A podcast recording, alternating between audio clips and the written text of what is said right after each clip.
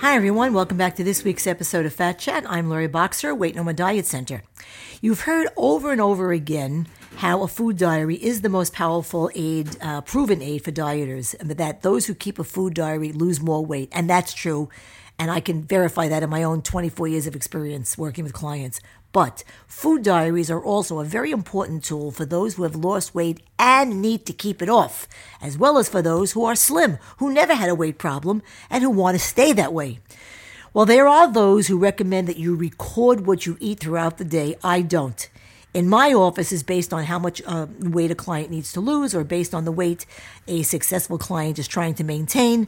They have a certain amount of food that they must eat every day, and it is not possible for them or you to have a plan only in their heads and then record each item of food they eat as they go along and then hope it all works out at the end of the day.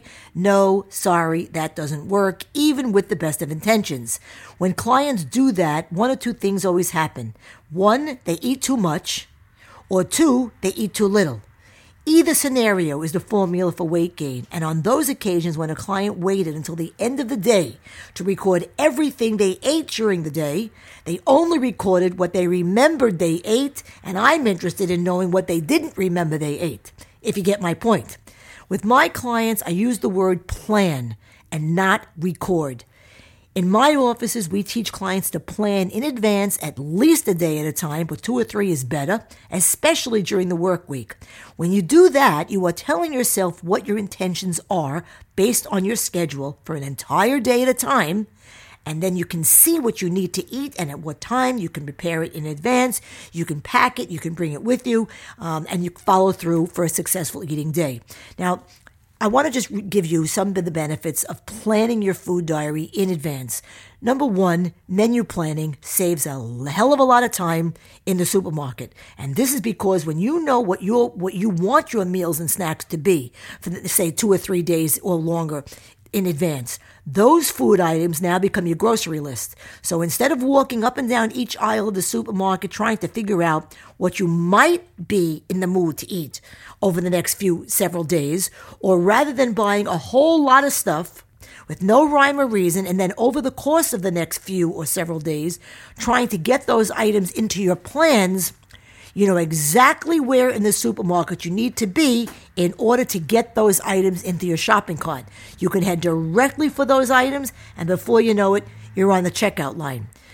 Number two, menu planning allows for advanced food prep of your meals and snack items. You can chop your veggies, make some salads, uh, season and store or cook and refrigerate some fish, poultry, and meat items.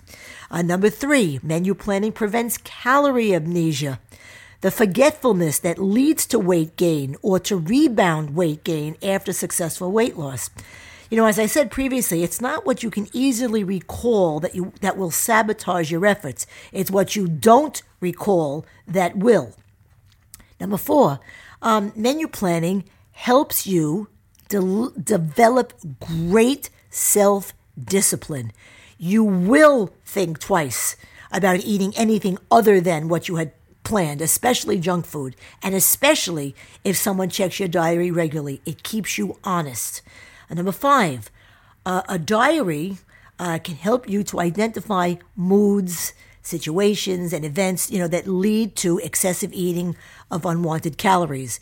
You can then plan to overcome or avoid them. When, if you do go off or eat something you shouldn't have, be honest with yourself and write it on that day's journal. And number six, having a diary also serves as the document on which you can record your weight uh, a couple times a week. In my offices, we record losses and gains on clients' diaries so that they can see the results that they get from the actions they take. You can do the same. Additionally, retaining your diaries with weight losses and gains also gives you an opportunity to repeat good days and avoid the bad ones. Number seven, Planned daily menus give you a great look back at your habits, what you're eating too much of, and what you may not be eating at all. It gives you an opportunity to know when to shake things up so that you don't get bored. Number eight, planned daily menus serves as a check system for your weight loss counselor or coach, and of course, your physician. To assess your progress and to make recommendations, changes, etc. Now, I offer my clients two diaries from which to choose a paper version or a custom electronic version, the latter, which automatically totals the number of servings in each of the food groups as the client plugs them in. You do not have to be a client of mine to print out the paper diary or to use the electronic diary at my website, so please feel free to do so. Folks, I can't stress enough how important daily menu planning is. As busy as I am, I work as hard to stay slim as my clients do to get slim. I know what it's like to be overweight and I have no intentions of ever going back that way again. So for me, it is worth the time a couple times a week to sit down and plan out my days. If I'm working in my New Jersey office, I know I have to plan one way. If I'll be traveling to my Long Island office and have to account, you know, for long drives and possibly even a dinner sandwich in, in the car on the way home, well, then I have to plan another way. I not only plan my meals and snacks, but I also plug in the times that I intend to have them, never allowing more than three to three and a half hours uh, to go by without eating something.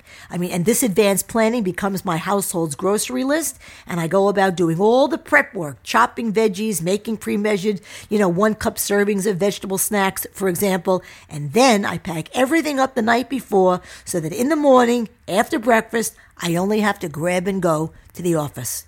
You can lose weight and keep it off only if you have the right tools and support.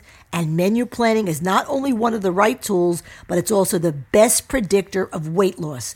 The more food diaries that you keep, the more weight you will lose. And lastly, let me just say this the most perfectly written diary uh, doesn't mean a thing if it doesn't reflect the facts of the scale. When a client hands me a diary that was well written and well planned and, you know, sometimes written in ink because they were so sure it would be so perfect the first time that they wouldn't need to make any changes or updates to it.